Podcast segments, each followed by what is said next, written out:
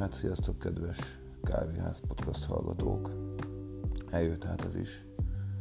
Immáron a második adást hallgathatjátok. Az elsőt azt még Magyarországon vettem fel, immáron ez a második adás viszont itt Ausztriában, pontosabban Bécsben készül, még pontosabban Bécs 14. kerületében.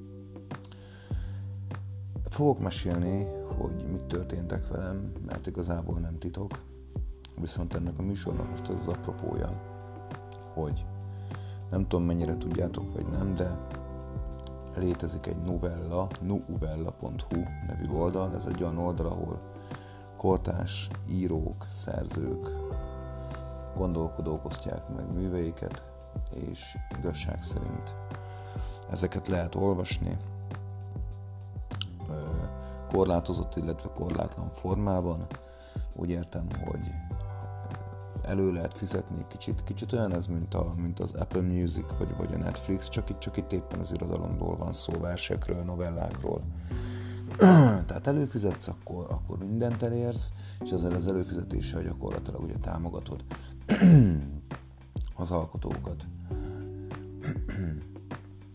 Elnézést, egy kicsit be vagyok rekedve, és hát ezt a krácsolást most igazából nem fogom kivágni, mert én azt gondolom eléggé művi és mesterkéltem, akkor agyon van vágva egy adás, hiszen emberek vagyunk, ez is hozzánk tartozik, hogyha éppen tüsszentünk, vagy köhögünk. Na de hogy miről is van szó? Szóval van ez a novella.hu nevű oldal, és ugye itt rengeteg ismert és kevésbé ismert íróköltő jelenteti meg a műveit, és ennek a novella.hu-nak van minden nap egy úgymond ilyen válogatása, Novella Sunrise néven fut, és hát ide bizonyos művekkel be lehet kerülni magát, azt, hogy hogyan, vagy mivel, vagy mi alapján, igazából nem tudom.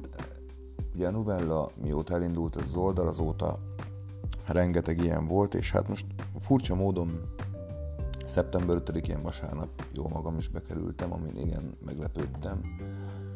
Úgyhogy igazából kaptam egy, egy e-mailt a novellától, és ugye ebben örömmel értesítenek, hogy bekerültem a, az aznapi novella Sunrise-ba, illetve hát küldték a linket. Én ezt egyébként innen köszönöm nekik, és egyébként az Élni akart című novellámmal kerültem be ebbe a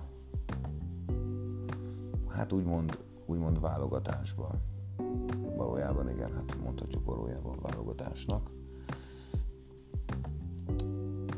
És azt gondoltam, hogy talán kísérleti jelleggel felolvasnám nektek ezt, ezt hogy, hogy egyáltalán érdekel lesz bárkit, nem tudom, de podcastadásnak végtére is jó. Élni akart. Bágyattan vette elő az utolsó száz cigarettáját szemét összehúzta, és hogy lángra kapott a gyufa, lassú mozdulatokkal gyújtotta meg a szájában fityegő kemelt. Nézte a messzi napfelkeltét, és nézte maga alatt a várost. 66 emelet mélyen terült el alatta az, amit egykor Budapestnek hívtak. Kényelmes mozdulatokkal nyúlt bele a mellette heverő hátizsákba, és komótos mozdulatokkal előhúzott pár megsárgult fényképet. Már, amikor gyerek volt, akkor is elavultnak számítottak az efféle dokumentációk, ám ő valahogy ragaszkodott hozzájuk. Megnézte az első képet. Ő volt rajta öt évesen, és az édesanyja, akit nem sokkal a kép készítése után magával vitt egy öngyilkos merénylő politikai robbantásra lent a metróban, valahol a Dráva utca környékén. Alig emlékezett rá. Vagyis ez így nem igaz. Egyáltalán nem emlékezett rá, csak a fényképek őrizték az emlékét egy asszonynak, akit bár az anyjának tudhatott, sok jelentőséggel nem bírt a számára. Szél támadt. És hogy belekapott a fényképbe, ő elengedte azt. Felröppent a levegőbe, magával cipelvén egy majd 50 évvel ezelőtti nyári délután papíron ragadt pillanatát. Ahogy a toaleppenő kép után nézett, mélyet szívott a cigarettájába, és a következő képet vette szemügyre. Ezen már idősebb volt, olyan tíz éves, és valahol hajdúszoboszlón készülhetett. A képen ő volt, és az unokatestvére Gabika, hogy fagyival a kezükben pózolnak egy medence előtt. A medencében meg annyi ember és a napozókon is. Meg annyi élet. Szerette az ilyen emlékeket, momentumokat, hiszen hosszan el tudott mélászni azon, vagy mi is lehet most velük. Azokkal a lenyomatokkal, melyek a fényképen láthatóak. Idős, fiatal, leány, asszony, férfi és fiú. Éltek, haltak, szenvedtek, vagy éppen boldogan, szeretetben hajóztak az élet vizein. Némi gondolkodás után ezt a képet berejtette a zubonya felső zsebébe. Hátradőlt, neki a félig leomlott egykori napelem tartónak. Még egy utolsót szippantott a cigiből, és elpöckölte a végtelenbe.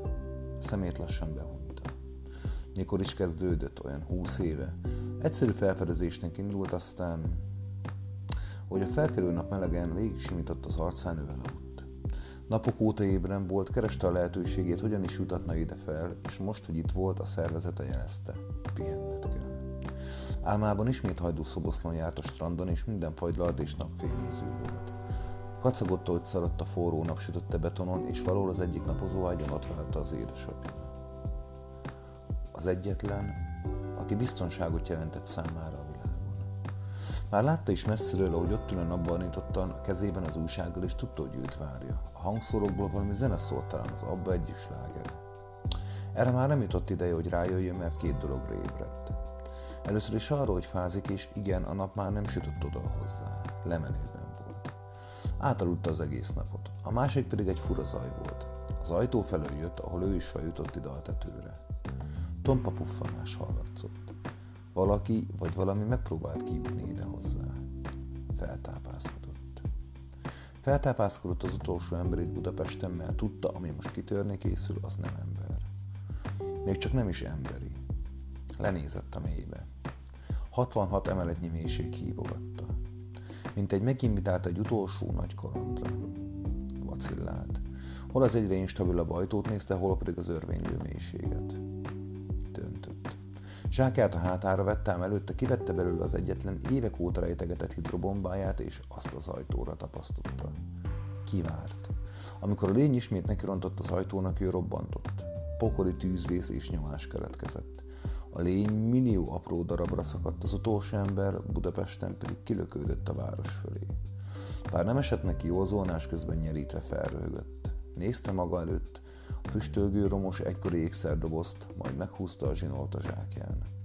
Az ernyő kinyílt, őt pedig visszarántotta, és hogy lágy vitorlázásba kezdett elgondolkodott, hogy az Andrási út romjai, vagy a Láncít felé vegye az irányt. Az utolsó ember Budapesten még élni Nos, hát ennyi lett volna a novella. Nem vagyok egy igazán nagy kifejezően olvasó, de úgy gondoltam, hogy ezt megosztom veletek mindenképpen. Bízok benne, hogy már most nem lesz ezen rész és a következő rész között akkora úgymond nagy űr vagy távolság. Hát én csak arra kérlek titeket, hogy vigyázzatok magatokra is, úgy gondoljátok, látogassátok minél sűrűbben ezt a kávéházat, és fogyasszatok egy jó kávét. Sziasztok! thank you